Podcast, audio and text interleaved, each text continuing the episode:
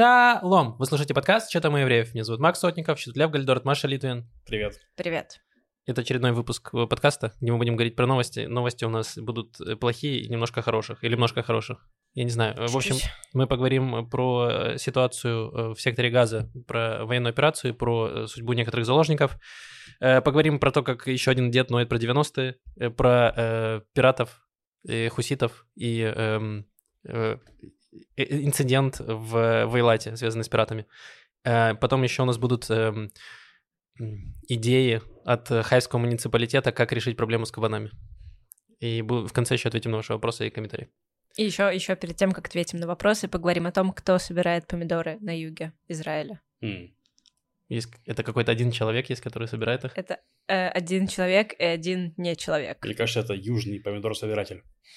Как знаешь, детские загадки. А, понял. Э, хорошо, давайте начнем с 5 минутки рефлексии. Мгм. Лев, э, есть, Рефлексируй. есть что, на что порефлексировать? Ну, у меня на этой неделе наконец-то в Израиль переехала семья из России. Этому очень рад.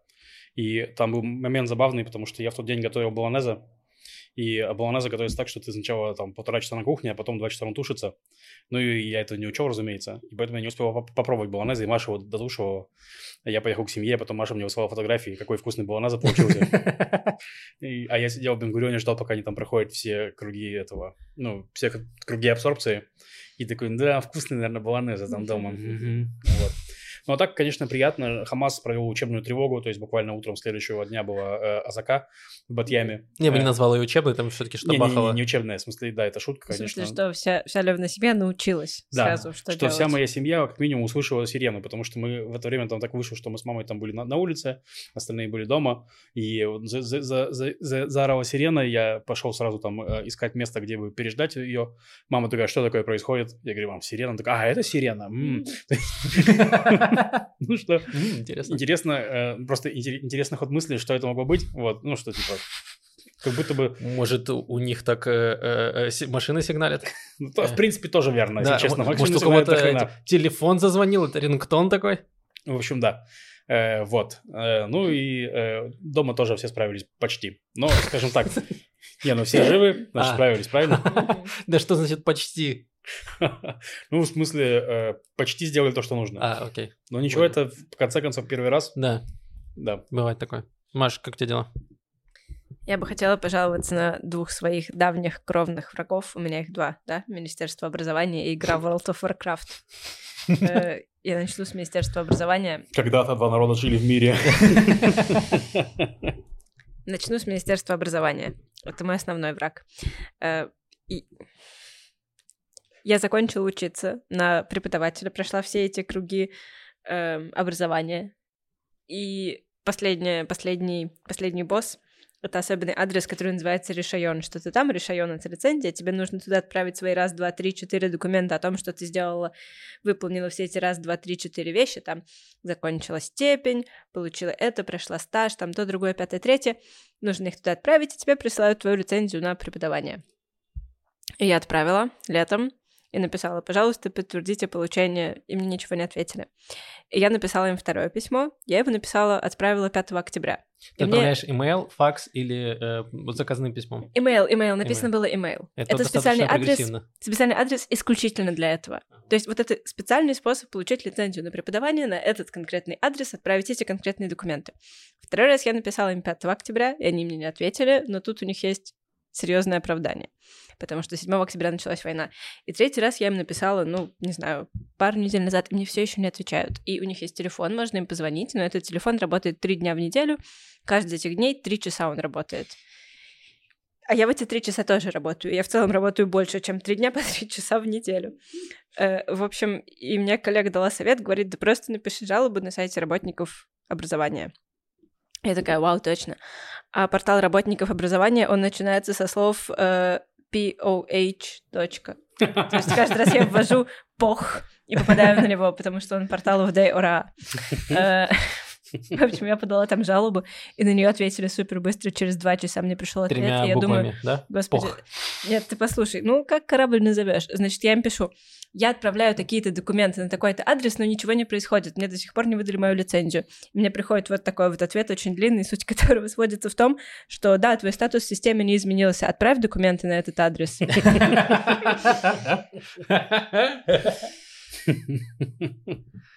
Да, такое ощущение, что они просто все письма слиты в один в конце e-mail, который один человек отвечает такой, ну, да. Ну, придется ставить себе будильник, выгадывать эти часы. Блин, мне кажется, это какой-то искусственный интеллект, знаете, посадили вместо сотрудника, который отвечает на эти имейлы, но его, э, этот искусственный интеллект, эту нейронку обучили только на одном имейле. У него есть только один случай, когда не отправили эти документы, и он всем рекомендует отправить их еще. И еще его включили к одной почте, к другой не подключили, поэтому... Ну, э, никаких ожиданий не было от сайта, который начинается со слов «пох», адрес которого.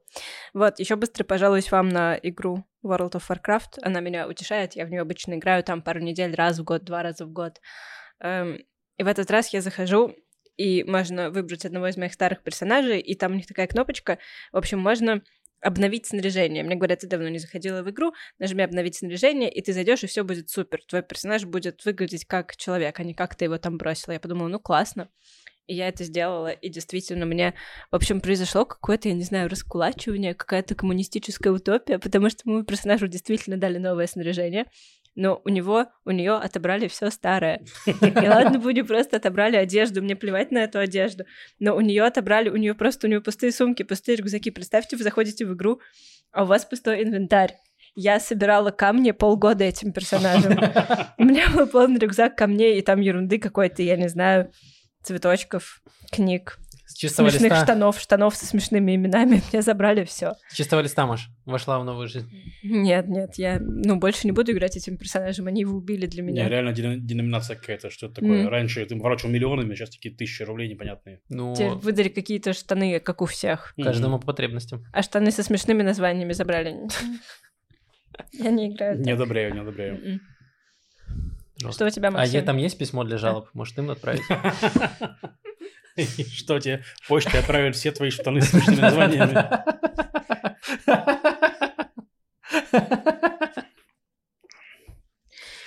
Не, смешно, если они потребуют от тебя написать, какие именно у тебя были штаны. Ты такая, ну, там штаны морковкиного заговения, там какие еще бывают штаны А там были какие-то знаю. смешные. У меня были штаны посланника в последний раз, штаны, сенатора. Штаны сенатора. штаны сенатора. Достаточно Ну, значимо. они просиженные сразу просто Да-да. после э, филибастера.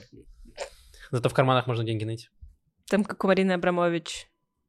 Нет, неважно. Ладно. Попробуйте вспомнить фильмы с Орландо Блумом, кроме «Властелина колец» и «Пиратов Карибского моря». Блин. Сейчас, погоди. А, Вот и я, вот и а в. Инсепшене его не было? Нет. Блин. был, эм, А ты уверен? Да. А волчок крутится? Это только в космосе, если э, его хорошо закрутить. Так и чё? Э, Короче, э, вышел фильм, который называется «Гран Туризмо». Значит, «Гран Туризмо» — это симулятор Фильм. «Хоббит». А, ну, ну это М. «Властелин колец». Я его прочитал к «Властелину колец», присоединил. Эм, Значит, «Гран Туризмо» — это симулятор гонок. Был я подум- какой-то фильм про крестоносцев. Ты, Максим, ты задал вопрос, я теперь Да, в точно. следующий час буду вспоминать, что это было. Да, вот. Хорош. Я его посмотрела в 13 лет, потому что мне нравился Орландо Блум. Неудивительно. Эм, и, значит, это э, Гран Туризмо симулятор гонок, и я подумал, как странно экранизировать симулятор гонок. Ну, типа, просто будут машины ездить по кругу. Э, но оказалось, там более сложная история, то есть в какой-то момент э, компания Nissan, у, не- у них была команда гоночная, и они решили объединиться с игрой Гран Туризмо и взять геймеров, и посадить их за реальные машины, взять лучших геймеров, посадить их за реальные машины, чтобы они соревновались с реальными гонщиками. Чтобы не разбились все.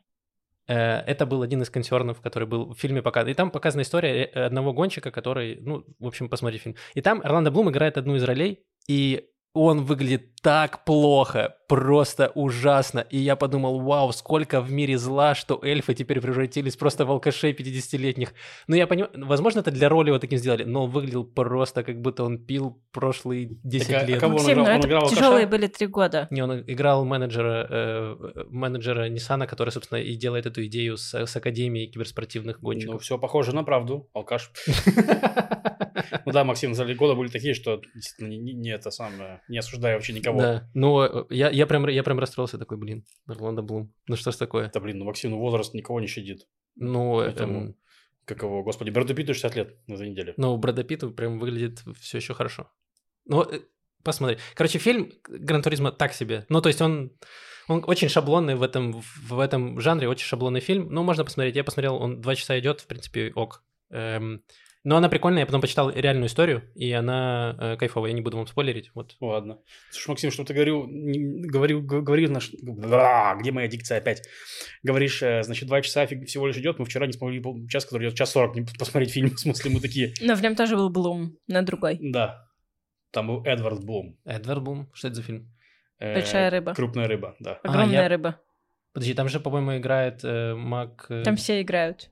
Там Да. играют все, Там но... Оби-Ван, как Мак... да, Мак- Мак... Мак- э, Макгрегор? Макгрегор. Макгрегор. Макгрегор. Да, но просто главный герой зовут Эдвард Блум. М. Я начал смотреть когда-то давно, и я уснул и подумал, что это, наверное, э, значит, что мне не нужно смотреть этот фильм. Не, он потрясающий, он очень классный, он похож э, как будто бы разом на все хорошее старое кино. На, не знаю, похож, похож там на принцессу невесту, на трассу 60, вот на эти, на такие фильмы. Окей. На, может быть, догму чуть-чуть. Да, ты не поверишь, но знаешь, как я нашел? Ну, Фильм похожий на принцессу невесту. но вчера был очень долгий день, и двухчасовой фильм в конце не получилось Я когда посмотреть. учился в универе на одном из курсов, все, что я запомнил, это что преподаватель говорил, э, «Принцесса невеста, классный фильм, посмотрите». Это и, лучший фильм. Это отличный Да. фильм вообще. и знаешь что, я его не посмотрел до сих пор. Как, как зовут этого чувака Монтоя? Нига Монтоя. Меня зовут Нига Монтоя. Вы убили моего отца, приготовьтесь к смерти. Блин, звучит очень кайфово, надо посмотреть. Что тут кайфово, ну ладно. Но, э, Ну, реально э, звучит э, кайфово. Реплика звучит э, А, мощно. ну она там Хочу часто, знать, часто звучит, она классная, да. Не, фильм очень, фильм очень клевый. Ладно. Э, так, анонсы. Анонсы. У меня есть два анонса. Во-первых, наш друг Юра Муравьев, актер, 25 декабря будет играть в театре на театральном фестивале в спектакле под названием «Хибур Нитук». Там у него главная роль, одна из там двух или трех, я не помню, главных ролей. Так что э, приходите 25 числа посмотреть на Юру. Час, это ну, там, примерно час, насколько я понимаю, длится. Это стоит того. В плане, я уверен, что Юру Муравьев можно и без театра на него час посмотреть спокойно. Можно и парочку часов. Я бы была смотрел на Юру по 12 часов подряд. Но... э, Это правда. Да, театр, театр, я уверен, что Там, будет сконденсированный Юра. там будет конденсированный Юра, он написал сам анонс э, в своем канале, я на него скинул, он тоже достаточно трогательный. Э, вот. И рекомендуем в любом случае. То есть я, мы ходили, мне кажется, на короткий спектакль с Юрой э, в весной по, на, на тему войны с Украиной. Возможно, в прошлом году. В театре маленький. Да, и Юра тоже был хорош. Да. Так что э, приходите. Вот, приложим ссылку. Э, есть промокод 111. Э, тоже про него напишем. Здесь нету, но у меня есть в голове. Вот. По нему, Вау. можно, по нему можно попасть э, на спектакль по цене пенсионера. Вот. Один-один-один, это чтобы вам не сложно было набирать. Да. Это если это количество лет, сколько вы прожили, 111. Потому что в Израиле все до 120, как известно, живут. Да. 111 это пенсионный возраст Мгм. будет. Да. Ну, примерно в 110 выходит на пенсию Да, здесь. да. Чисто последние 10 лет почилить. Все так. И посмотреть спектакль. Где Юра Муравьев, как он говорит, мастурбирует много в спектакле. Зря я сказал, да? Ну, то он писал в под- подводке, что у него герой там это делает, он, да. Так вот, Мне нравится делать иногда по желанию, как как, за- как, как, как, как пойдет. ну а ты что, по расписанию Просто делаешь? от, от показа к показу меняется, да? Да. Рука. Вот. И во второй э, анонс. У нас у этого выпуска есть э, небольшой спонсор. Мы про него уже рассказывали, мне кажется, в рубрике малых бизнесов. Это магазин э, Лины э, Alternative Souvenir. Э, Лина торгует сувенирами израильскими, которые делают местные художники. И очень интересно про них рассказывает. То есть очень рекомендую зайти в их магазин. Он находится в Старом Яфа, э, в туристической зоне. Сейчас, понятно, туристов сильно меньше, к ним меньше заходят, но, тем не менее, если зайти, то Лина или ее партнерша Яна, партнерка Яна, в смысле по магазину, они дадут очень интересный э, рассказ про то, чем они торгуют. Там прям интересно послушать э, их ис- истории их э, вендоров. Вот. Э, у них есть, получается, сейчас какая-то новогодняя распродажа, и можно на, на их сайт зайти и купить там э, сувениры со скидкой по нашему промокоду, который мы приложим, там, по-моему, Ява Благан или что-то такое. Я напишу Ява Матана. Так и называется Да. Яла Благан или что-то такое. Я скажу.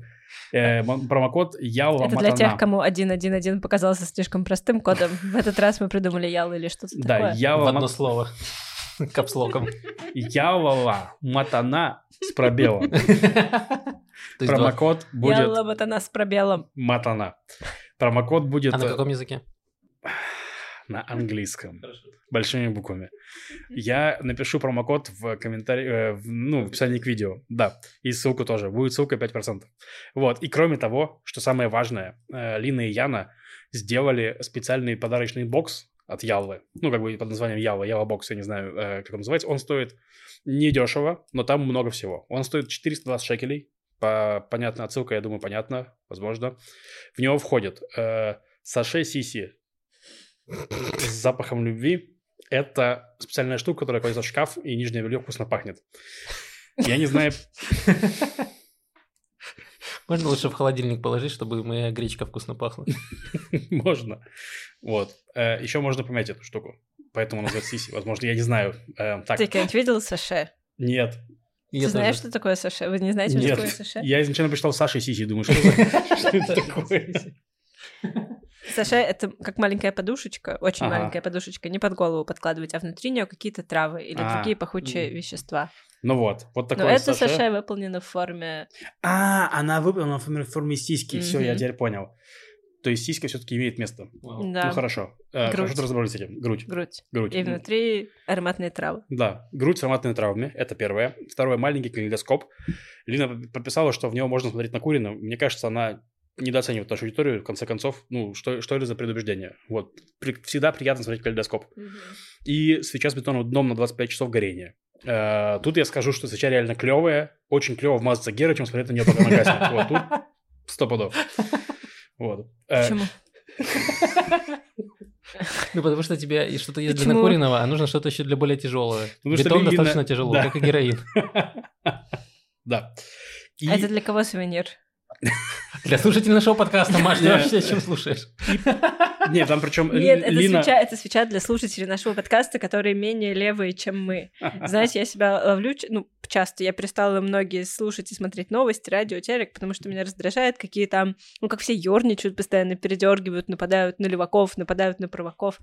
Вот, подумала, мы же тоже так делаем, это кто-то более правый, чем мы, смотрит нас и такой, у, опять они, Да, опять. В общем, да. это свеча на Пишет 25 комментарии. часов горения. Ну, в смысле, нет, ну, я к тому, что я очень понимаю хорошо этих людей. Да. Удивительно, что вы продолжаете смотреть и слушать. Нет, там причем Спасибо. смешно Лина пописала. Каждая из этих свечей, вот этих чуваков, имеет э, разное время горения для того, чтобы засекать время, когда, например, ты фокусированно работаешь над чем-то. Я не знаю, кто работает 25 часов подряд, но мое почтение. Вот. И, возможно, возможно, возможно, там, кстати, отделения какие-то. Так что, короче, ну, в общем, 25 посмотрите. часов подряд, это, мне кажется, одну вещь можно засечь. Пост в Йом-Кипур. Да. Очень Да, фокусированно поститься. Но в Йом-Кипур можно смотреть на часы в целом. И пакетик в этот, в этот набор входит пакетик из Royal Spice э, новогодний. Э, это имеется в виду специи. Если что. Я уже, я уже не знал. не все, что э, про Ялву, оно такое. Вот, но, короче, это подарок за Что я 420 шекелей, подарочная, подарочная коробка, такая достаточно внушительная. Там клевый э, и дорогой калейдоскоп, специи э, Саше Сиси и Сиси и, и, и, и свеча. В описании будут все ссылки, приходите. Потрясающая интеграция. Заказывайте у нас, кстати, интеграцию. Э, Прорекламируем ваш любой продукт. Мы, ну, Если он хоть как-то связан с наркотиками, то вообще легко польется. Если никак, он не связан с наркотиками. Эти двое свяжут его с наркотиками. Мы найдем связь. да, чистая Я, вода, я кстати, объясню, можно- я объясню, как свеча может гореть 25 часов. Нужно перейти к новостям. Просто на самом деле мы оттягивали, потому что новости не очень хорошие, особенно в начале будут. Поэтому мы оттягивали. Да. Э, А в конце тоже будут не очень хорошие. А, спасибо, можно спойлеры. Ну, в общем, э, буквально вот, когда мы записали прошлый подкаст в субботу, в пятницу прошлую, в субботу, мне кажется, были ужасные совершенно новости из Газы о том, что армия объявила, что они, э, что солдаты по ошибке застрелили трех заложников, которые к ним выбежали. Э, Вот. Э, Это совершенно ужасные новости. Всю, всю неделю публиковались подробности, и с подробностями становилось только хуже, скажем так. То есть первые подробности были в том, что э, заложники, ну, изначально было как заявлено, что они были одеты, понятно, в то же, что и террористы, потому что террористы оде- одеваются как обычные люди, и солдаты приняли их за э, террористов. Вот, но потом выяснилось, что они выбегали с белым флагом и кричали «спасите» на иврите, но и все равно, в них все равно выстрелили. Что уже неправильно, что уже преступление, потому что не- нельзя стрелять в людей, которые убегают тебе с белым флагом, без оружия. Вот, э, армия сказала, что будет разбираться и так далее. А потом еще было, буквально сегодня была новость о том, что э, нашли в одном из домов тело служебной собаки, израильской, которая, значит, забежала нашла террористов, и э, у нее был ре- видеорегистратор, который показывал, что он там делает. В общем, и выяснилось, что она забежала в дом, там были террористы, и там же были, видимо, заложники, потому что они кричали на иврите, типа, здесь заложники, спасите нас. В итоге э, а солдаты зашли в дом, убили террористов, которые убили собаку, и вышли оттуда. И заложников то ли не увидели, то ли не узнали, то ли не... Ну, короче, заложники не были спасены. И это было что-то типа 4 дня назад. То есть это, это, это произошло, этот бой. То есть заложники в Газе были 4 дня одни, без э, охраны, пытались, значит, как-то вообще выжить.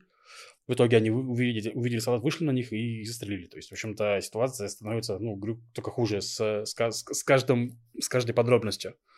Вот. А из хороших новостей, могу единственная хорошая новость в том, что армия рассказывает про такие вещи. Ну, мне кажется, что учитывая военную цензуру, учитывая кучу возможностей, могли там они как-то это там спустить. Но вот а, в Израиле не так. Вот. Ну да, могли бы рассказать, что террористы их убили или что-нибудь еще. Эм, ну что, во-первых, э, Думаю, что возможно спрятать такое. Нет, может, Это и же не то, невозможно. что один но- человек об этом знает, а больше никто не знает. Ну, да. тоже верно. Солдаты знали. Ну, Ну, да. вообще я не представляю, насколько, эм, насколько тяжело этим солдатам, которые это сделали, как с, с этим дальше жить, э, непросто. Эм, во-вторых, мы уже говорили, да, про то, что солдаты в последнее время часто, ну, не соблюдают нормы открытия огня, и эм, сложно к этому относиться. То есть, ну, я бы на месте солдат, я бы, ну, тоже стрелял бы куда попало, потому что, ну, вот такой я человек. Не, ну потому что, ну, реально ты не представляешь, какой Огромное давление Да, и ты, и в тебя, вокруг тебя миллион врагов примерно. Ну и на кону, собственно говоря, твоя жизнь. Да, То есть вот тут у тебя выполнение Женевской конвенции или твоя жизнь. И понятный выбор какой. да, ну, сложный. поэтому сложно. Но другое дело, что я и не солдат, и э, меня не обучали. И, в общем, очень сложная тема. И э, непонятно, как с этим дальше быть, и потому что очень просто, да, есть две стороны сказать, что фу, эти солдаты, всех под суд, всех посадить, и с другой стороны можно сказать, ну, э, так получилось, сорян. Эм, очень сложная тема, и непонятно вообще, что с этим делать. Ну, наверное, должно быть исследование, должны какие-то сделать выводы произойти. Но опять мы отмечаем то, что э, есть проблемы э, в плане проведения операций. То есть мы рассказ... э, есть еще была новость там про освобождение некоторых кибуцев, что там тоже были э, пострадали заложники из-за действий армии. То есть мы видим, что, возможно, армия не совсем готова, как э, об этом все э, предполагали, что у нас э, супер тренированная армия, которая знает, как с такими э, вещами обращаться. Но мы видим, что проблемы есть. И надеюсь, что после того, как война закончится, будут проведены, возможно, сейчас можно что-то исправить, но когда война закончится, будет проведена какая-то какая в этом плане реформа, э, чтобы в будущем этой проблемы не повторялась. Не, ну я тут немножко побуду адвокатами. Все-таки очень сложная война. В том плане, что у нас армия воюет, пардон, не с армией противника. То есть это вот на парадах Хамас, хамасовцы ходят в форме. Они во время войны в форме вообще не ходят.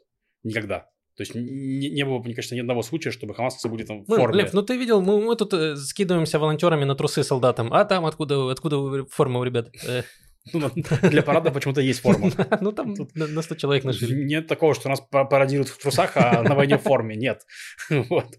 Э, Да, и они находятся в такой ситуации, что на них нападают люди в гражданской одежде, и понятно, что очень сложно действовать в таких ситуациях. Плюс то, что ты говоришь там в кибуцах, там, то, что заложники могли погибнуть во время штурмов и прочего, ну, тоже, опять-таки, совершенно непонятно, что делать. То есть тут ты или выполняешь полностью э, требования террористов, тогда они, возможно, освобождают, или ты штурмуешь, во время штурма гибнут заложники, но тогда террористы следующие там ну, не будут брать заложников, ну или это будет менее у них, скажем так, не будет их ими рассматриваться как эффективное оружие, понимаешь? Ну, короче, сложно, сложно, очень сложно. Э, легко судить с дивана, но Ну да, давай- я про это давайте, же говорю. давайте Да не даже будем- с дивана нелегко судить, если честно, история какая-то Да. просто... Да, боль, просто полнейшая Да. боль абсолютно. Вообще ничего хорошего, я очень сильно охерел. Но тут, да, Ну, и нужно коротко сказать про переговоры по освобождению заложников, потому Мгм. что после всех этих инцидентов все больше давление идет на эм, правительство, чтобы вести переговоры, потому что пока это самый действенный способ э, освобождения заложников живыми. Ну да, тут нужно сказать, что да, что у нас, э, грубо говоря, были голоса, что давайте наша армия освободит заложников. Ну вот, получается, после перемирия, мне кажется, освободили, почти никого не освободили. И да, даже только никого. тела, помню, ходили. Да и до перемирия не особо. Не, до примерия До одну примерия солдатку одну женщину. освободили. Да, до перемирия одну женщину, после перемирия никого. То есть армия, ну вот и вот эта ситуация возникла. То есть армия не справляется. Опять-таки, я, ну, сложно, если заложников держат в квартирах обычных газовцев, там, непонятных, И в плане неидентифицируемых там какой-нибудь доктор, какой-нибудь учитель, у него в квартире заложник или заложница, то есть сидит в клетке. То есть, ну, как бы, как, как ты про это узнаешь? Это же не военная база, куда ты можешь там ее штурмом взять. Нет, это вообще не так. И так далее. То есть ситуация очень сложная. Но, в общем, да, растет давление, и начались переговоры. Пока что позиции, пока что, пока, ну, как минимум, э, э, кабинет разрешил переговоры. То есть там до этого был такой момент, что кабинет отозвал э, переговорщиков во главе с главой Масада из Катара а теперь он сказал, ладно, можно, и глава Масада Да, и потом было заявление от Хамас, что они сказали, что они будут освобождать заложников, пока не будет полностью установлена э, военная операция израильская, mm-hmm. что неприемлемо для Израиля, очевидно. Эм, ну, посмотрим. То есть, с одной стороны, да, у армии не удается освободить заложников, но с другой стороны, они создают давление и усиливают израильскую переговорную позицию, yeah. чтобы как раз обменять э, заложников на условно перемирие или на еще, э, на еще что-то. Сейчас вроде поговаривают, что и слухи, опять же, это просто слухи, что, возможно, Израиль удастся от, освободить заложника за счет того, что, значит, будет еще какое-то перемирие, и часть контингента военного покинет э, север э, сектора Газ. Но а, не очень понятно, как это будет работать, и почему этот контингент не может потом вернуться. Эм, не знаю, ладно. Но это, опять же, слухи, пока сложно говорить Я конкретно. бы вообще не обращал внимания, до... потому что, если вы помните, как в прошлый раз было, то есть там слухи начали ходить за три недели, mm-hmm. только через неделю три достигли какого-то соглашения, которое там в итоге действовало неделю. Э, так что, что сейчас будет, ну, мы узнаем не сразу, и это будет долгий переговорный процесс, процесс, и будут сливы, будут э, обвинения взаимные. То есть, ну, следите за этим с холодным сердцем, короче. Где взять холодное сердце? Холодильник. Ну, охлади горячее. Спасибо. Обращайся. Два самых бесполезных совета.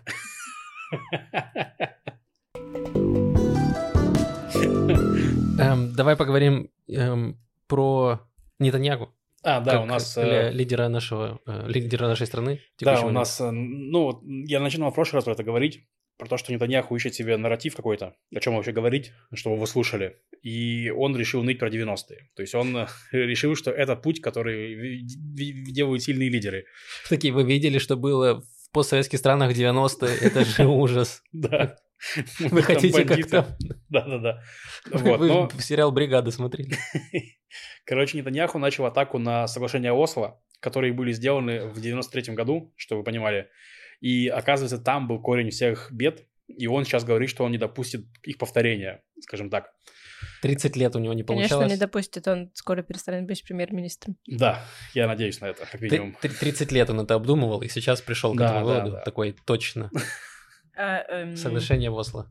Прошу прощения за вопрос, где был Нетаньяху и что делал в момент принятия? Он же уже был в политике Ну, он был уже... Не, он еще, мне кажется, он очень еще молодой, нет? возможно, был mm. послом там что-то в Америке. Я, я не помню точно, какая у него была работа тогда. Но лидером Ликуда он стал в 97 году. То есть он стал лидером Ликуда, вот, мне кажется, в 97-98, что-то такое годах. Но если он был в политике, то, мне кажется, не в суперактивной. Он еще молодой очень был. Э, что я хотел сказать про Осло? Давайте дадим контекст. Собственно говоря, у нас... Э... Это столица Финляндии. Спасибо. Пока все по фактам. Да, по фактам. Верификация информации 100%. Да. То есть э, процесс, в общем, э, было э, мирное соглашение с Египтом в 80-м году, мне кажется. Такая знаменитая фотография, где они жмут друг другу руки, президент Египта и Менахем Бегин, правый наш премьер, который внезапно подписал мирный договор. И, грубо говоря, частью этого мирного соглашения было то, что Израиль соглашается ну, давать палестинской автономии больше ну, прав и их там продвигать, в общем, их некоторую государственность и самоуправление. И это, в общем, в 93 году наконец-то к этому пришли. Премьер э, Рабин подписал соглашение в Осло, которые сделали, э, разделили автономию на три зоны. Подписал а, с Ясером Арафатом. С Ясером Арафатом, да, что тоже. Ясер Арафат это был э, глава, глава Организации Объединения Палестины, который, который, за, за которым Израиль охотился там 40 лет, мне кажется. Освобождение Палестины. Да. Через сказал объединение. Да, освобождение. Организация освобождения Палестины за которым Израиль охотился там годами. Я читал книгу про э, спецслужбы израильские, там просто, ну, там за ним был спецотряд, который выслеживал его и пытался его взорвать, убить, отравить. Там да, просто... я пытались как-то в ухо что-то залить ему яд Нет, это не ему, а, это, это не другому, да. Но okay. неважно, суть в том, что за ним прям очень сильно охотились. Э, была Ливанская война, где его пытались убить, тоже там отслеживали и прочее, не, не смогли, он в итоге туда уехал по соглашениям.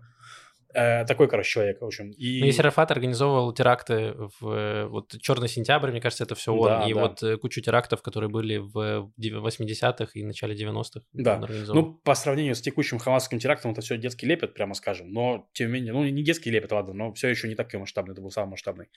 Ну вот, даже с ним э, заключили некоторый мир. И разделили автономию на, на три зоны. Одна, там было полное самоуправление арабов, э, другая смешанная, третья израильская. Да, я коротко добавлю несколько э, штрихов, в чем была суть этого соглашения. Значит, с одной стороны, что палестинская э, ООП, так называлась, она признает существование Израиля. Там не было обозначено точной границы, но хотя бы они признают то, что Израиль может существовать как государство, они его признают. Mm-hmm. Это было очень важно, потому что, чтобы, там, не знаю, в дальнейшем можно было э, строить какой-то мир с арабскими странами, нужно, чтобы тебя признавали. И э, вот с одной с точки зрения, вот признает, значит, э, ОП признавала э, Израиль как страну. Да, э, и в чем начались проблемы сразу? Начались проблемы в том, что э, Палестинская улица не была так хорошо, там не было институтов никаких, то есть там они до этого, у них не было никакой никакого централизованного управления. То есть палестинцы, на самом деле, в чем, критика палестинцев как народа, скажем так, в том, что это просто были разные арабские кланы, разные арабские деревни, которые жили разнозенно, и у них не было централизованной власти никогда. То есть это, если это был народ, то очень такой распределенный народ и не... Э, то есть, ну, вот у них не было общего, общего управления. И им не удалось сразу его построить, и в итоге Арафат ничего не мог командовать, и террор, террор продолжался. И в итоге Арафат стал ему тоже, ну, потворствовать, по сути. То есть он не препятствовал созданию там ячеек, терактам против израильтян и так далее. То есть в итоге у тебя в Израиле под боком появилась автономия, которую он не контролировал, и откуда к израильтянам шли теракты и прочее. Короче, да, с одной стороны, то есть в идеале было как, что вот есть э, какая-то палестинская автономия, которая вот похожа на государство, но они не смогли не было какой-то вот силы безопасности, они не могли все контролировать, и теракты продолжались, потому что не все были согласны с Арафатом и с э, мирным существованием с Израилем, не все готовы были признать существование Израиля. И, а с другой стороны, Израиль, видя на то, что идут теракты, они начали закручивать гайки палестинской автономии, и армия все больше и больше контролировала палестинскую автономию. То есть получается, что э, по факту идея была хорошая, но э, получилось все не очень хорошо. Ну да, но в Израиле тоже на фоне терактов как раз пришли правые к власти под... Э, под, под, под э, во-первых, убили Рабина. То есть там, грубо говоря, там много чего произошло. То есть там был в 94 году теракт э, Гольштейна, да, это еще один был из, из случаев. Э, в, да, в 94 году Бару Гольштейн в Хевроне, э, в, в, на могиле праотцов, там был мечеть находится, не мечеть, мечеть, да. да. Э, он зашел и расстрелял 28 э, людей, которые молились. Mm-hmm. И это тоже было одним из, ну, одним из поинтов, почему э, палестинцы продолжали террор. То есть это был ответ не, ну... на террор, террор на террор, и в итоге это усиливало террор с двух сторон. Короче, это... Да, то есть мы не хотим сказать, что все из-за Гольштейна и да, все из-за еврейского террора. Нет, ну просто был палестинский террор. Ну это один из таких и один важных... И был, был такой террор. Во-вторых, э, израильский правый, получается, Игаль Мир убил... Э, Игаль Мир, да? Да. Убил э, Рабина на площади, на площади Рабина, которая тогда не была площадь Рабина. Мы очень понятно объяснили. Если вы вдруг что-то не поняли, я не знаю, как вам... Ну, все по полочкам распределили. Короче, Рабина убили на площади Рабина. Я Ословский трактую так, что э, шаг в правильном направлении, с правильными интенциями, но э, не очень получилось сделать, скажем так. Да, сейчас... А, хорошо, давай поговорим про Биби, и потом поговорим еще немножко про Осло. Ну да. Э, ну и вот, собственно говоря, сейчас Биби сейчас оседал такую лошадку, что все из-за Осло, все из-за тех соглашений, все пошло не так в 93-м году, и я вас от этого защищу. Э, очень прикольный шаг от чувака, который в власти уже, получается, с 97 -го года там вертится. Интересно, да. Эм, Просто это очень такая манипулятивная э, штука, сказать, вот что-то не сработало, и я вас от этого защищу. Вот ты э, пошел в ресторан, э, отравился и такой, э, я защищу, больше не буду есть никогда. Э, ну, как-то так это выглядит. То есть, если бы не было соглашений в Осло, вряд ли бы Израиль находился вот в такой ситуации экономически и политически. То есть, не было бы никакого мира с Э, Объединенными Арабскими Эмиратами, с, э, с нормализацией отношений с другими странами. Ничего бы этого не было, потому что э, Израилю нужно было показывать про то, что они, значит, не государство апартеида и готовы признавать, значит, палестинцев как, как субъект какой-то, который может, ну, быть в, в идеале какой-то отдельной, отдельной своей нации и жить в мире. А мы, получается, что еще в 93 году могли сказать, нет, мы вас вообще не признаем, э, давайте драться э, до крови. Ну, Э, я не представляю, как BBC, вот как, как он представляет себе, если бы вот отмотать время на 93 год, что бы Биби сделал? Э, я не знаю, но тут давай так, ему, наш противник это, получается, ну, допустим, условный противник Махмуда Аббас, который глава как раз палестинской автономии, наследник Ясера Арафата, про которого мы говорили, который недавно заявил, что все беды из-за э, того, что британцы выпустили белую книгу. Короче, декларация Бальфура в 17-м, мне кажется, даже раньше, в 14 году. по-моему. Декларация Бальфура и Белая книга — это разные вещи. Белая книга ограничивала Да, наоборот, декла- сорян, декларация Бальфура. Короче, он потребовал в Великобритании Да. признать ответственность за декларацию Бальфура и компенсировать все проблемы палестинцам. То есть, если Биби решил вернуться в 90-е годы, чтобы искать проблему, то Ясер Арафат в... Ой, господи, э, Махмуд Аббас в... до, до Первой мировой войны, короче, д- докопаться до, до ее итогов. Блин, классно. Да. Я жду, когда докопаются до царя Давида. До Авраама, до Авраама. Вообще до Моисея. Мог бы нормально, ну, типа, кусок земли выбрать? Ну, что выбрал? Серьезно, куда пришел? Реально, мог остановиться хотя бы уже в Саудовской Аравии, там хотя бы нефти много. Да, а я еще хотел такую не- небольшую теорию дать про соглашение в Осло. Это то, как, как все трактуют, из, ну, трактуют э, результаты реформ и делают такую очень важную логическую ошибку. Грубо говоря, реформы делаются не на пустом месте. Реформы делаются, когда вы понимаете, что все идет в жопу. То есть вы делаете некоторые прогнозы будущего и понимаете, что при текущей политике вы в будущем проиграете. Ну, то есть, условно говоря, то, что Максим говорит, что вот вам, получается, нужно контролировать э, палестинскую автономию, там, допустим, очень высокая рождаемость, значит, нужно очень много будет полицейских, чтобы, чтобы ее контролировать. Это ограничивает ваш экономический рост. Кроме того, страдает ваша международная легитимация, вам, вам- к вам не идут инвесторы. Ну, кор- короче, ваш прогноз такой себе, что все будет э, плохо там на вот настолько, грубо говоря. И вы думаете, окей, делаем реформу. У нее реформы есть э, сценарий хороший, сценарий средний, сценарий плохой. И вот у нас сработал некоторый плохой сценарий, возможно, даже хуже, чем плохого сценария. И люди, когда сравнивают э, результат реформы, они сравнивают его состоянием до Осло. То есть, типа, что вот 30 лет назад было Осло, вот э, если его не было, то было бы как, до Осло, так же безопасно. А на самом деле все было бы хуже, потому что был прогноз, что все идет плохо. И, скорее всего, риски, которые были, ну, не, не, не были бы решены реформой, они бы сыграли, и было бы тоже хуже. Просто вот это люди не берут в, рас- ну, в расчет. Вот э, так, так- такое теоретическое построение, логическое. Да, очень, ну, э, зная результат, очень легко рассказывать, э, где что, э, что пошло не так, но, а, ну, уже, уже все, уже как бы Биби не хотел, уже обратно не вер... ну, в Осло не вернуться, в 93 год не вернуться. Да. Э, молодым он уже не станет. Как бы хотелось. Да, возможно, ему бы очень хотелось.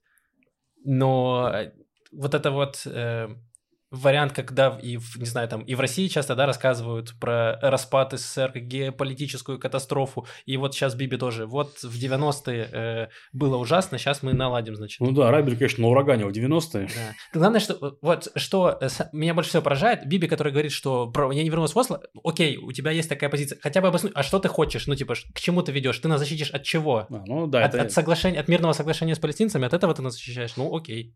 А Тогда как, какой путь у нас взаимодействия с палестинцами? Все так. Э, Он не, не- на эти вопросы он не отвечает, к сожалению. Ну, к сожалению, ответ на эти вопросы привел Косла, собственно говоря. Попытки найти ответ на эти вопросы. В этом проблема. Да. Ладно. Э, Йеменские террористы, которые объявили, ну, во-первых, они уже давно воюют с Израилем э, с момента своего э, создания, как э, э, хуситского этой террористической такой организации, и, значит, они объявили морскую морскую войну Израилю. Мы про это тоже рассказывали, что они, значит, атакуют корабли, которые проходят через Красное море э, в сторону Израиля. И ча- часто это вообще не израильские даже корабли, а там могут как-то аффилированы быть с израильскими бизнесменами или компаниями. И сейчас все это приобрело очень плохой, э, плохой оборот, потому что многие компании, эм, они отказываются пускать корабли маршрутом через Суэцкий канал. И из-за Ну этого... Да, не просто многие компании, там компании-гиганты. То есть Майерск, датская компания, сказала, что нет. Британские компании сказали, что нет. И еще там, ну, гру- грубо говоря, это не просто какие-то израильские компании. То есть там, допустим, был момент, что хуситы напрямую стали угрожать танкерам компании ЗИМ, которые в Израиле возят и очень много. И самая крупная такая компания израильская. И ЗИМ стала ходить в обход э, Красного моря через Африку. Но потом они начали нападать на все танкеры, вообще реально без разбору, стрелять в них ракетами и так далее. Недавно еще была за- забавная новость, то есть там чаще всего ракеты не попадали. То есть там был момент, что попали один раз, мне кажется, остальные разы там падали мимо. Но это все равно огромные риски. И там часть ракет дронов перехватывают еще корабли США, которые там, ну не только США, там еще Великобритания, которые там находятся. Вот, и там стало, что они начнут использовать танкеры-самоубийцы, вот как украинские вот эти вот э, дроны, морские дроны, чтобы в корабли бахать, потому что ракетами не попадают. Вот, э, и там еще было забавное заявление от британских ВМФ, что впервые там за лет 40 мы сбили что-то где-то. Они такие, вау. Да, да, Они работает. стреляют, и такие, оно работает. Вау, пушка работает, вау. Я так читал, типа, что мы вообще давно не воевали, но тут бахнули, вот сбили. Да.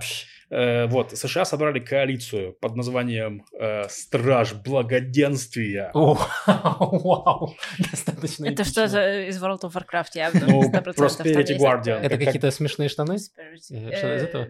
Нет, это явно какой-то очень большой чел каменный, знаешь, такой голем стоит огромный.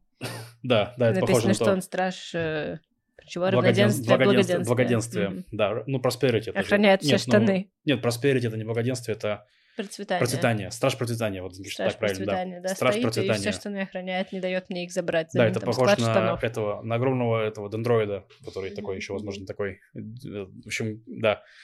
Э, Собрали коалицию, там разные страны, там Бахрейн, э, но многие страны не вступили в нее, то есть Саудовская Аравия не вступила, потому что Саудовская Аравия там воевала с этими хуситами там до этого 10 лет, ничего не смогла сделать, и как раз сейчас все очень скептически относятся к этой всей э, ну, штуке, потому что, ну, хуситы достаточно, это большая страна, Йемен там 40 миллионов человек живет, и они уже воевали успешно со всеми соседями. Ну, в плане, что с ними особо ничего не сделаешь. Они как, ну, как Хамас, по сути, им пофигу там на людей, на все. им, э, как его, как сказать, э, фотографии гуманитарной катастрофы только на руку, потому что они такие, ну вот люди страдают, э, помогайте людям, что вы. Лю- не- не Да, люди, я что ли?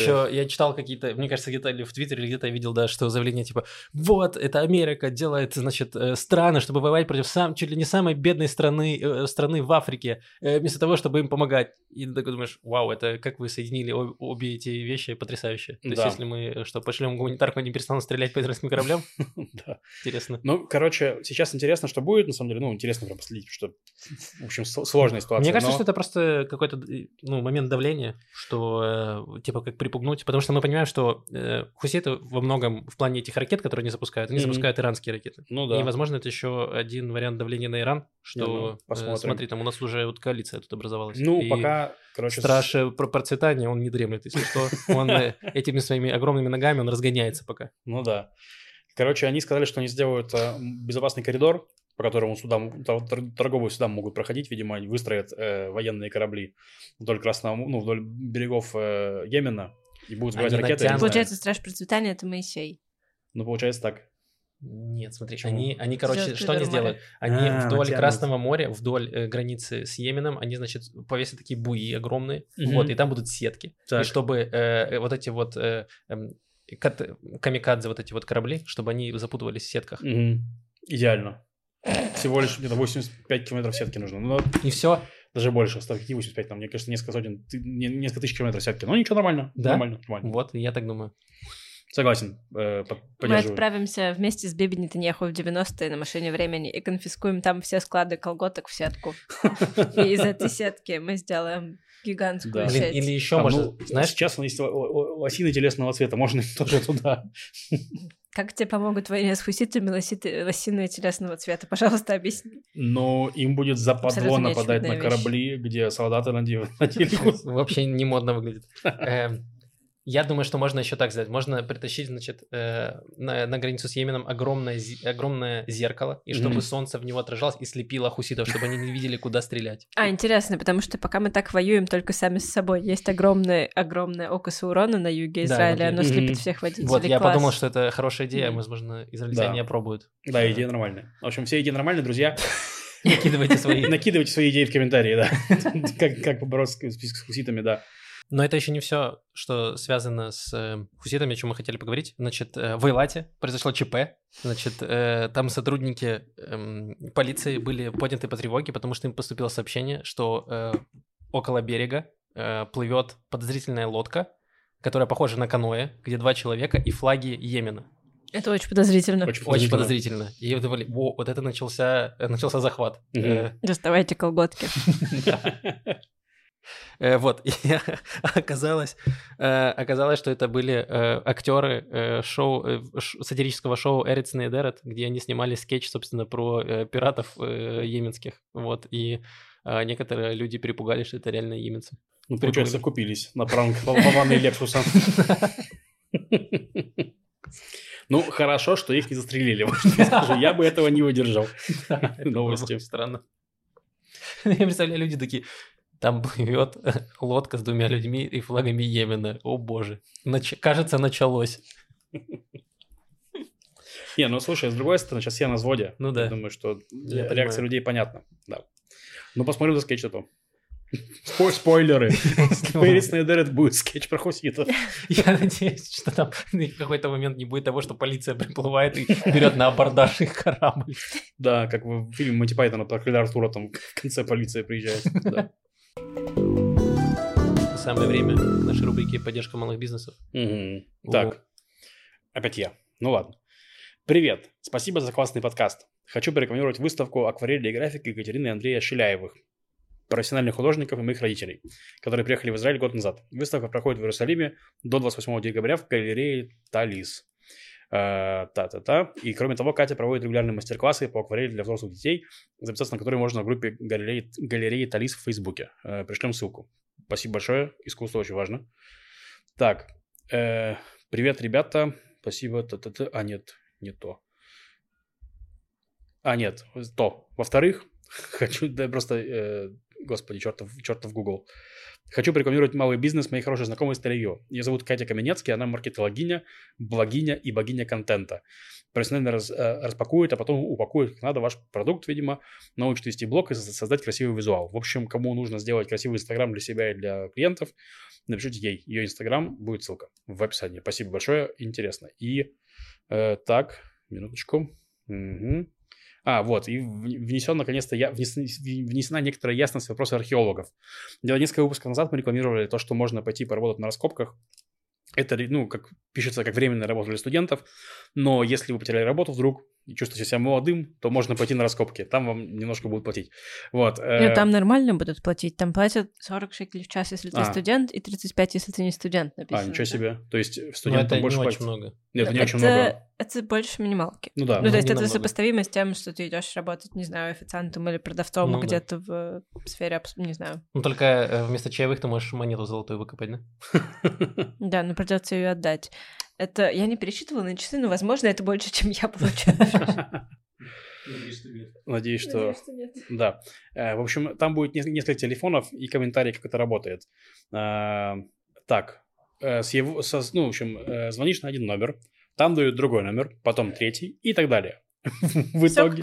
Нужно докопаться до истины, да, Да. получается? в итоге вы выходите на русскоязычного археолога, который там работает. И он говорит вам прийти на сами раскопки и пообщаться на месте. Когда вы приезжаете на место, там вам просто сразу вас записывают, дают кочергу, в смысле не кочергу, это кирку, и вы работаете. Вот. Ты и интересно платят. себе представляешь Я- э, Жизнь работу археолога. Слушай, э, и- и у меня есть сам, ну, просто уточняющий вопрос. А там э, из археологических э, раскопок не уголь случайно? Они там не, не уголь за 35 шекелей в час копают, нет? Нет. Ладно. Нет. В общем, все вроде четко. Я пришлю телефоны, по- попытать счастье, если вы хотите. Но это, этот процесс занимает время, это, видимо, какая-то израильская бюрократия. Так, и еще один э, запрос на малый бизнес от человека, который не наш- нашел мою почту, но не нашел форму для связи. Так, приветствую, меня зовут Захар. Я прослушал 800 минут вашего подкаста, спасибо огромное. Э, не живу, останавливайтесь, спасибо. так, э, я профессиональный бармен и развиваю свой бренд Easy Tail. EasyTail. Сегодня это услуга выездного бара в любую точку страны и коктейльные мастер-классы для всех желающих. Коктейльные мастер-классы – это отличная возможность познакомиться с барной культурой и вкусно, интересно провести вечер. Все возможности можно узнать в посте в Инстаграме. Да, это интересно, кстати, ну, даже мне интересно, потому что мы искали как раз так- так- такой сервис для наших мероприятий. Что, может быть, мы сами воспользуемся услугами Захара. Э, так, это все приложу. Вот, все, маленькие бизнесы закончились. Еще раз напоминаю про спектакль Юры Муравьева и про э, магазин Лины э, Alternative э, Souvenir. Будут тоже ссылки. Да. Если вы хотите, чтобы мы порекламировали ваш малый бизнес или малый бизнес ваших знакомых, то пишите нам в форму обратной связи, ссылка есть в описании. Так, вы готовы? Еще будет одна политическая новость, по крайней мере, одна от меня. Э, Вы ни для кого не секрет, что в Хайфе есть проблема с дикими кабанами. Но в Хайфе О, я есть... люблю такую политику. Да, но в Хайфе есть мудрые э, чиновники, у которых есть и гениальные идеи. И, значит, депутат Горсовета Хайфы Кирилл Каретник направил письмо мэру с требованием обсудить важную тему на заседании Горсовета. И вот, значит, содержание письма, я вам зачитаю его. Оно золото. Сама идея, фактически завершением окружения северной части сектора Газа и с целью завершения захвата фортпостов Хамаса в Хан-Юнисе и других местах, Вместо того, чтобы рисковать нашими солдатами, искать и преследовать любого террориста не только внутри зданий, но и в туннелях, я предлагаю выпустить тысячи диких кабанов, которые будут прибывать на грузовиках из Израиля в сектор Газа. Тысячи свиней будут преследовать террористов и даже подвергать их опасности. Вместо того, чтобы террористы сражались с солдатами, они будут сражаться с нечистыми животными. Таким образом, мы также сможем узнать местонахождение этих террористов. Помимо вышеперечисленного, кабанов будут, кабаны кабаны будут наступать на мины, и здесь можно спасти жизни наших солдат. Э, Кирилл Калитин, видимо, думает, что э, кабаны на ночь ходят какие-то закрома хайфы, где их там держат, и откуда их можно выпустить. Но вообще он явно написал ради вузов, чтобы мы это прочитали, так что, ну, мы прочитали. Это Молодец, депутат... Кирилл. Но это же не 13-летний школьник, это депутат горсовета, его избрали, он находится в какой-то партии, господи. Избрали его явно не кабаны, Не партия кабанов, да, это не партия кабанов, партия противников кабанов. Он находится в оппозиции к кабанам. Э, ну, вообще, ну, очень мемно, да, как он собирается, типа, кабаны, садитесь в грузовики, едем на юг. А он Эм, ничего не общем, собирается. Я же тебе говорю, что цель он достиг. Мы про это поговорили. Но это чисто кек. Смотрите, в одной из... э, в общем, есть такая проблема, что из газа в Отеф-Аза бежит множество собак. Эм, дикие собаки, бездомные собаки Динго. в... Ну, да, вроде того. Приходят в экосистему, там, не знаю, что это, Южный Негев, ну, в общем, земель вокруг газа. И это проблема. И то есть, получается, э, представьте, какая могла бы картина, значит, с нашей стороны бежит войско кабанов, с той стороны бегут дикие собаки. Это сцена, как из последнего фильма «Властелина колец». Вау. Эм, И Орландо Блум уже 50-летний, немножко подвыпивший. Господи. Не хочу думать о том, с какой он стороны. день, когда мы, но не сегодня, мы будем биться. Да. Э, Я, ну, смотри, у нас есть собаки обученные с камерами. Мгм. Но на свинью ж явно можно пос- поставить камеру побольше, которая будет снимать в 4К. Так. А, Зачем? еще и контент произведем, да? типа, Во-первых, да, а во-вторых, можно разглядеть получше, что происходит где. Справедливо. Ладно, не знаю, я пытаюсь как-то эту идею спасти, вы мне не помогаете. Она хороша и так. Она мертворожденная, я Да. считаю. Но э, кроме шуток, естественно, ну, это, ну, это какой-то кринж. Ну, я понимаю, опять же, если бы это был какой-то блогер или еще что-то, и ты делаешь контент, нормальная шутка. Ну, как скетч, смешно. Да блин, ну Кирилл Каретник это же такой молодежный хайвский чувак, типа, то есть у- вокруг него тусовка э, молодежная. Молодой или молодежный? Ну, я не знаю его возраст просто его, поэтому... Ты говоришь молодежный, я сразу представляю человека лет... Ну, ладно, не важно. Не, ну я имею в виду, что он, э, как сказать, пытается снискать симпатии электората молодого, который живет в Хайфе, Мгм. и сейчас он- ну, много людей в Хайфу приехало. вот ты бы проголосовал, вот сейчас вот ты услышал эту идею. Ты бы проголосовал за него? Ну, нет. Но если бы я был тупее, то да. Ну, в смысле, если бы я... ну, Слушай, Максим, когда мне было 7 лет, когда мне было 7 лет, давай так, когда мне было У тебя 7 не было права голоса, когда тебе было 7 лет, Лев. В этом суть. Но когда мне было 7 лет, когда мне было 7 лет, я увидел на телевизоре рекламу чувака, который хотел быть мэром Новосибирска, у него в рекламе было Лего.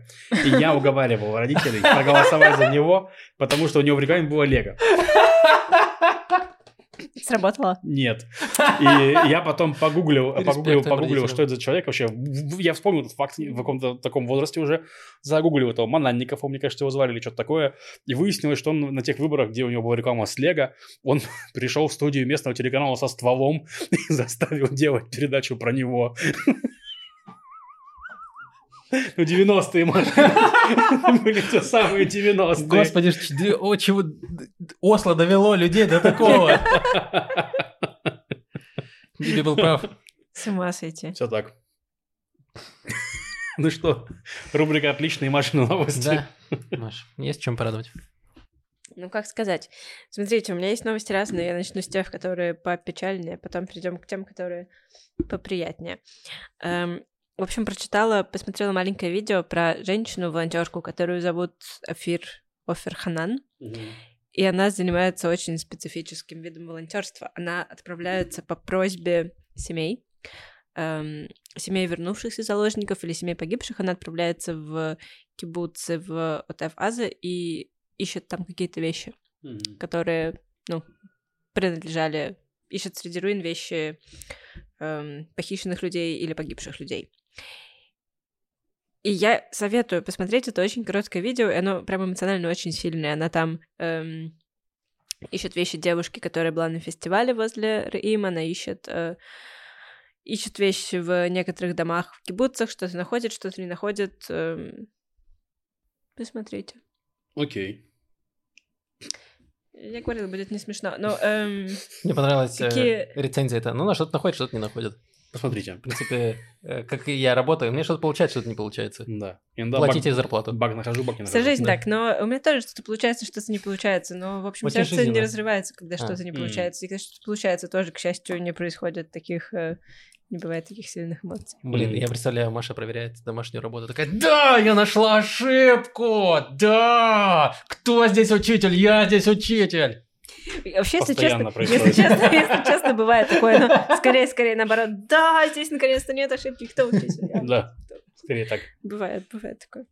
Эм, Значит, дальше новость. Э, Другая женщина, ее зовут Сиван Бензихри. Ее 8 октября призвали в, ну, призвали резервисткой на службу, и, в общем, ее должностью, ее обязанностями стало извещать семьи погибших и организовывать похороны солдат. И очень много нужно было похорон организовать в первые недели войны. В какой-то момент она э, была на кладбище, она поняла, что она смотрит на 17 свежевыкопанных могил, у нее там подкосились ноги. эм, она пришла домой и почувствовала себя прямо плохо. Э, да, вызвали скорую. Э, приехала скорая, сказала, что, скорее всего, у нее просто паническая атака. Она чувствовала, что там, ну, сердце, слабость. Э, вот, она настояла, что ее повезли в больницу. В больнице ей сказали, что, ну, может быть, синдром разбитого сердца. Э, есть такое... А, ты слышала? Да, когда от, эм, от стресса, от пережитого какого-то... от пережитого стресса может быть боль в сердце эм, Мгм. у человека. А, Буквально думал, синдром такой разбитого пш- сердца. И кричат Мазальтов. Э, нет, тут без Ладно. мозальтов. Ну, в, каком-то смысле, не знаю. И, в общем, она в больнице пережила в какой-то момент остановку сердца. А, вау. То есть она Ого. прям настояла, чтобы ее повезли в больницу, она настояла, чтобы ее отправили на, ну, на снимок. Хотя хотели выписать, у нее остановилось сердце, ее, к счастью, поскольку она была уже в больнице, ее реанимировали, и она очень долго там, ну, проходила восстановление. Вот мгм. полтора месяца она восстанавливалась, и сейчас она, э, ну, не сказать, чтобы в полном здоровье, но все уже ее выписали, она в порядке, ее спасли. Э, вот, и с ней тоже, да, можно посмотреть интервью, по-моему, на Кане. Да. Блин, до чего э, израильская медицина, что тебе нужно прям добиться остановки сердца, чтобы, ну, тебя восприняли всерьез. Ну, есть немного такое. Не, ну да, это такой миф про израильскую медицину, что здесь как бы, если у тебя что-то серьезное, то тебя прям спасут. А если не серьезное, то, ну, приходи, когда будет серьезное. То есть тогда Ну спасут. да. Но мы, опять же, мы об этом говорили, очень перегружена израильская... Ну Да, там просто еще прикол, что если тебя не госпитализируют, то ты платишь огромные деньги за то, что тебя повезли вообще в больницу в неотложку. Мгм. Вот там достаточно большие суммы. Да, Максим по себе знает. Да. Ну, Ещё тут я тоже подумал- есть прикол. Если очень плохо себя чувствуешь и думаешь, что тебе нужна неотложка, нужно позвонить в Макед Макаби. Я думаю, что есть такой же кларит, описать свои симптомы, и тогда, по идее, тебе дадут это направление Да, прямо по телефону, Мгм. и ты поедешь и не будешь платить. Ну, когда у тебя становится сердце, сложно очередь. Это правда. Да. Макаби, Шарата и Бриют, и вот это ждать. э, Не очень хочется.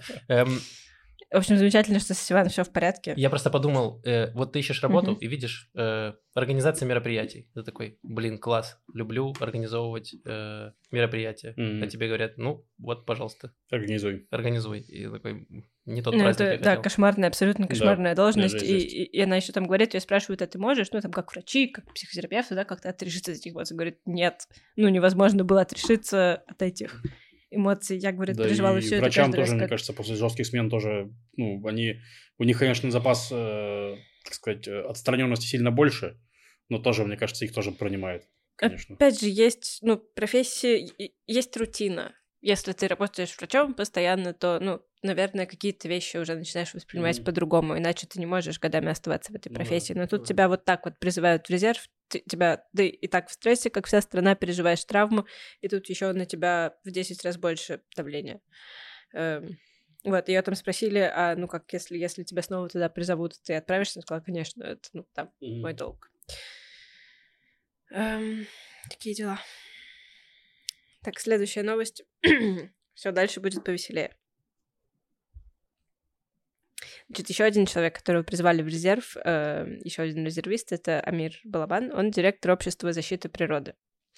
И э, он очень много времени проводит в, ну, опять же, от Аза, в этом недалеко от Газа. И, эм, в общем, природа-то ожила. Прошло несколько дождей в последний, не знаю, месяц. И все, ну, то есть у нас как начинается весна посреди зимы, все Мгм. зацвело, и животные такие начинают готовиться к периоду романтики. Нет, не знаю, как А называется. тут дикие собаки. Да, дикие собаки — это проблема. Я как раз из этой статьи узнала о проблеме диких собак. Но в целом это замечательная статья, мы приложим ссылку, э, потому что, в общем, а- мир, он просто их всех фотографирует и так замечательно Их описывает. это животных? Да, животных. А. Ну там и цветы цветут, и все замечательно. Эм,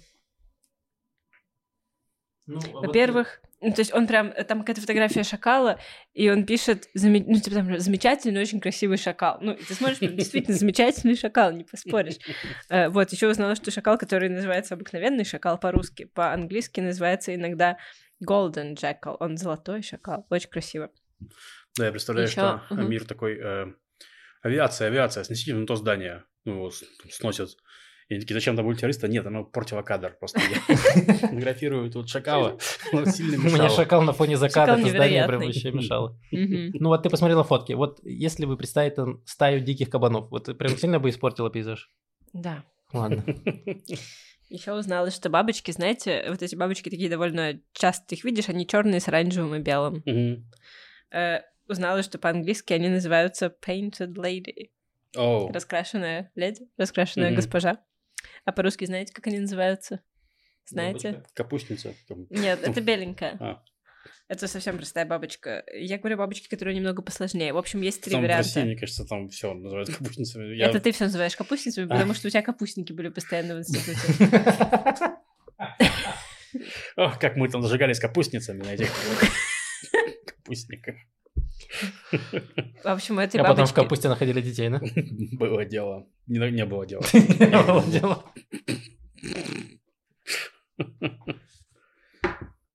У этой бабочки есть три имени, и я их перечислю в порядке. В общем, ее можно назвать репейница. Не очень приятно, да? Я говорю, я же- это то, что я имел в виду. Ну, там оно все такое примерно. Ну, вот репейница, отлично. И капустница, вау. Ну, да, Ее можно назвать чертополоховка. Все еще капустница. Ах ты, чертополоховка. Ну, Как прикольно. хорошо. Что-то плохо, хорошо, да. И последнее, ну. Тебя ждут пирожки с чертополохом. Ладно, неважно. И есть еще один вариант ее имени. Это чертополоховая углокрыльница. Ну, Не ждал такого? не ждал, не ждал, не ждал. Да, Мгм. ну неплохо, неплохо. Э, так, еще, значит, следующая новость эм, заключается в том, помните, мы говорили в прошлый раз про желтые ленточки? Мгм. Вы, кстати, как стали видеть желтые ленточки? Да, я замечал. Ну, часто вот как раз э, вот несут, допустим, этот э, Жетон. кулон, да, жетон э, с солдатами, он на желтой ленточке повязан. Я Мгм. такое видел. Кстати, такого Не- я не видела. Я тоже этого не видел. Окей. А желтые ленточки? Я, честно говоря, не за- не замечал. Ладно, Максим, я теперь буду присылать тебе фотографии желтых ленточек. Хорошо, спасибо. Э, вот, а еще теперь на, э, на площади Хатуфим, на площади заложников у Музея искусств можно теперь еще купить желтые цветы. Желтые цветы тоже становятся символом э, войны, и, ну, как символ того, что вот заложники мы о них думаем, и можно прийти туда и купить это подсолнухи. Подсолнухи теперь получается дважды, не знаю, символ войны. Мгм. И желтые тюльпаны, по-моему, тоже разные желтые цветы. Можно прийти купить и поставить их дома на стол. Ну, потому что вот-вот с нами здесь эта мысль, с нами мы садимся за этот э, шабатний или просто обычный стол и э, думаем об этом и говорим об этом. Да? И средства, они направляются в движением, которое борется за освобождение заложников. В Америке, кстати, тоже можно купить эти цветы и, ну, пожертвовать деньги таким образом. Э, Последняя новость. Долгожданная, я надеюсь. Ну что, вы надумали, кто собирает помидоры? Так. э. Вот тот э, парень из рекламы, который говорил, а я, я томат. Я не могу ответить со стопроцентной уверенностью, но я на 99.99% уверена, что это не он. Ладно. Ну и кто? Но хороший вариант.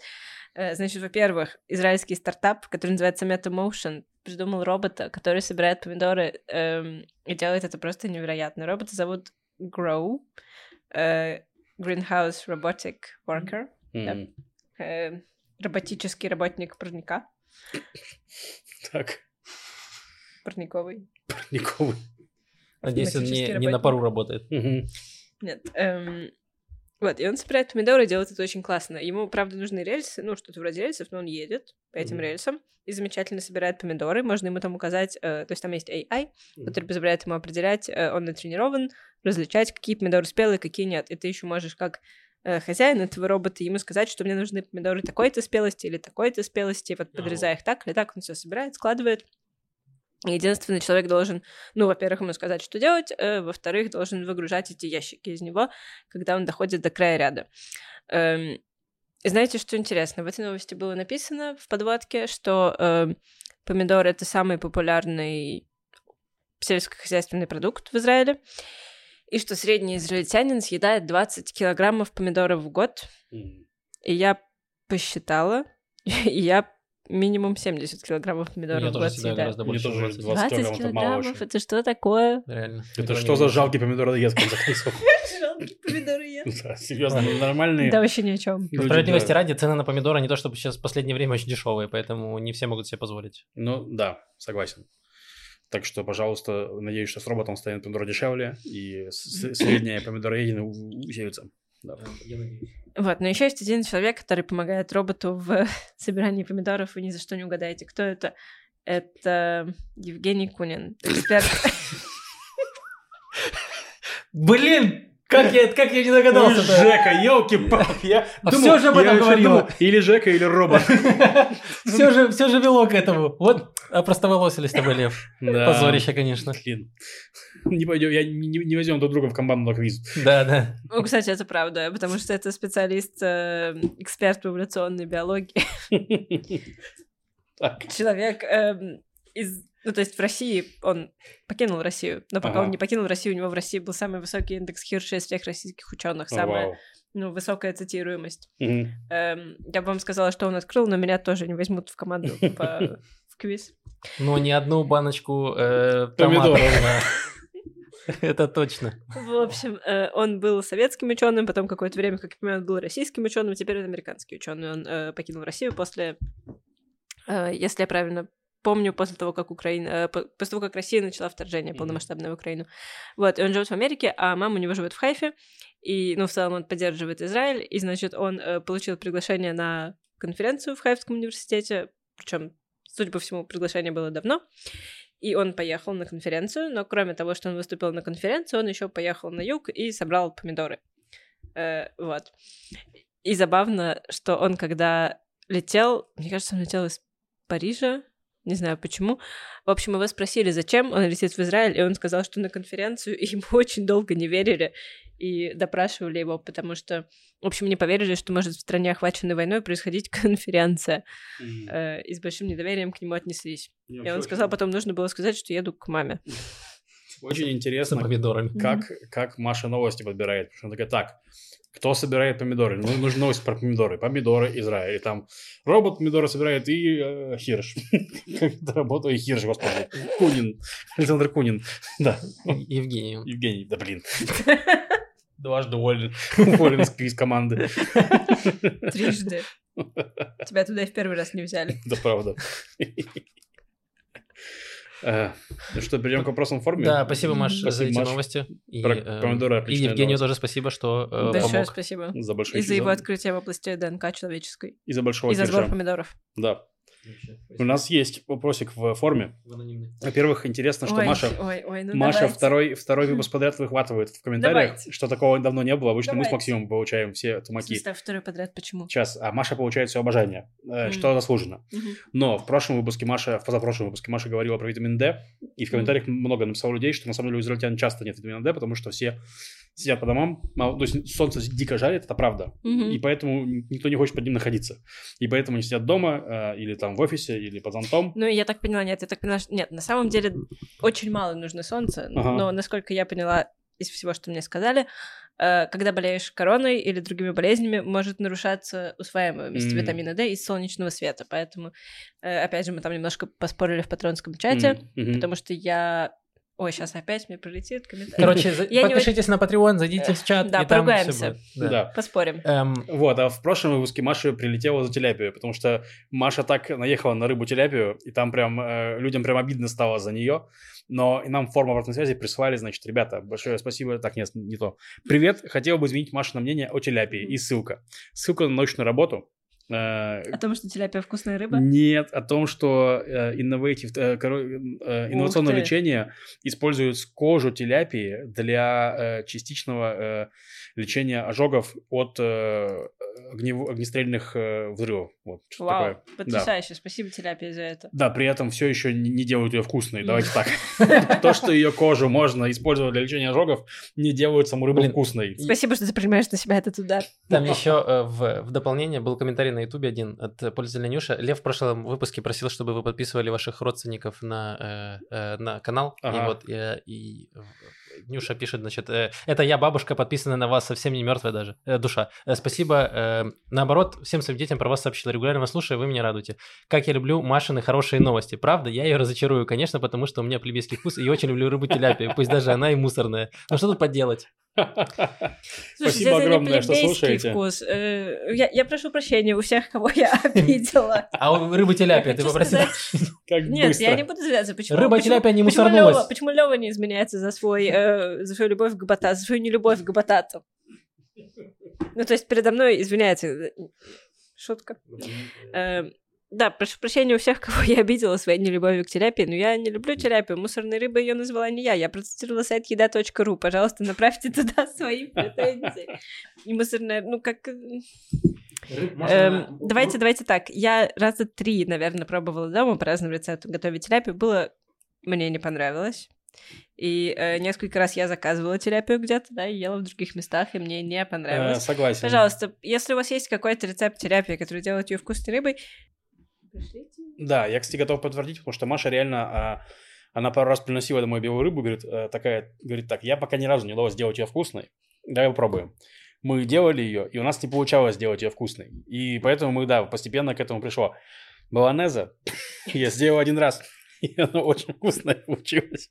Блин, ну, может быть, рыба теляпия и мусорная, но зато она не, не мусорнулась. Я считаю, нужно проявить к ней уважение. Это Да, правда. согласен. Э, ну, Лёва, должна сказать, что рыба терапия, как любая рыба, полезнее, чем баланьеза. По, ну как... Хорошо. Мы говорили про вкус, Маш. Э, еще есть вопросы? Э, В форме нет. Все, хорошо. Э, забыли сказать... Теперь Максим зачитает все комментарии про терапию, которые я... Не, нет, там комментарии плюс-минус э, одинаковые. Спасибо вам большое, что вы их оставляете. Э, Это, во-первых. Во-вторых, спасибо всем нашим патронам, патронессам, кто поддерживает нас на Патреоне. Ссылочка есть в описании. Там у нас есть дополнительные подкасты, есть ранний доступ э, к этим подкастам.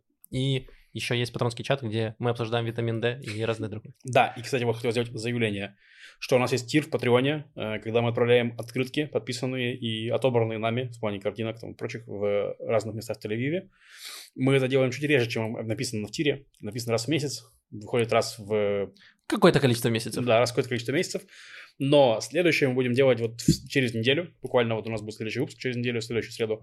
Ну, записываться будет в следующую среду.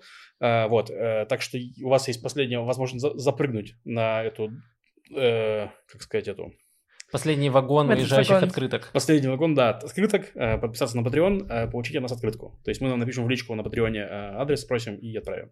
Да, открытки у нас есть. Они э, очень красивые, с красивые. овощами, с Да. урожаем. Да. Да. вау. И там это будет самый э, дешевый помидор. Ну, не самый дешевый, но самый красивый. Да, точно. Возможно. Это будет не дешевый помидор. Да, я и говорю, не самый дешевый, но очень красивый. Да, открытки очень красивые. Э, вот, э, спасибо большое, что оставляете комментарии. Там было, эм, во-первых, мы попросили... э, а, во-первых, нужно опять извиниться. В прошлый раз мы говорили про э, солдат, которые были э, в мечети, и мы сказали, что они, значит, пели ханукальные песни Муэдзин. Но нас э, правильно поправили, что Муэдзин — это человек, который призывает э, мусульман делать молитву, и вряд ли они кричали прямо в него. Я на секунду все представил, как это могло выглядеть, как они поют в Муэдзин непосредственно в человека ханукальные песни. Да, я сразу представляю себе песню, э, сцену из фильма Гая Ричи, это «Томми, посмотри в собаке». Что, А ведь что? Вот. Да, эм, они пели в громкоговоритель, в который, собственно, Муэдзин призывает людей к молитве. Да. И, значит, мы еще э, просили пояснить, э, накидать версии, почему э, люди закидывают обувь на, Мгм. э, На провода. на провода. Вот. И был один очень, было много разных вариантов, спасибо вам за них. Один, который мне очень понравился, э, Грет Мерлин написал: «Э, доставать ботинки с высоты ярмарочное развлечение. Ботинки на проводах нужны, чтобы повсюду был праздник. Да, хороший Замечательно. вариант, отличный Так. вариант. Если вы сидите дома и вам очень грустно, возьмите просто ботинок и закиньте его на люстру. Э, устройте себе праздник. Мгм. Там был какой-то еще, там было поверье какое-то, не знаю, из- израильское, что в Тель-Авиве ботинки на проводах Мгм. означает, что кто-то лишился э, девственности. Там был такой Ну, это комментарий. было что-то из 90-х. Да, и я Там думаю... что в 90-х и там тип- было такое что-то субкультурное. Да, и ты что, идешь домой потом босиком, и что? Конечно, это настоящая walk of shame. Почему шейм? Ну, я не знаю, walk of pride. Все еще непонятно. Ну ладно, допустим. Да, Просто Не знаю, интересно. Очень сложно. Да. Э, Да, все, спасибо. Подписывайтесь на э, наш канал в Ютубе. да, будут там осталось почти нем- немножечко, осталось до 7 тысяч. Пожалуйста, Вот подпишитесь, чуть-чуть, будет классно, да, да. еще, еще чуть-чуть. И вот, и спасибо всем нашим патронам, особенная благодарность э, Числаву Наргоброну, Максиму Кацу, забыли Да. сказать. Вспомнили, сделали. Вот, все. Оставляйте ваши вопросы, если у вас есть, оставляйте комментарии, э, лайки, дизлайки. Вот с вами были Макс, Маша, Лев. Услышимся через неделю. Пока-пока. Пока. Пока.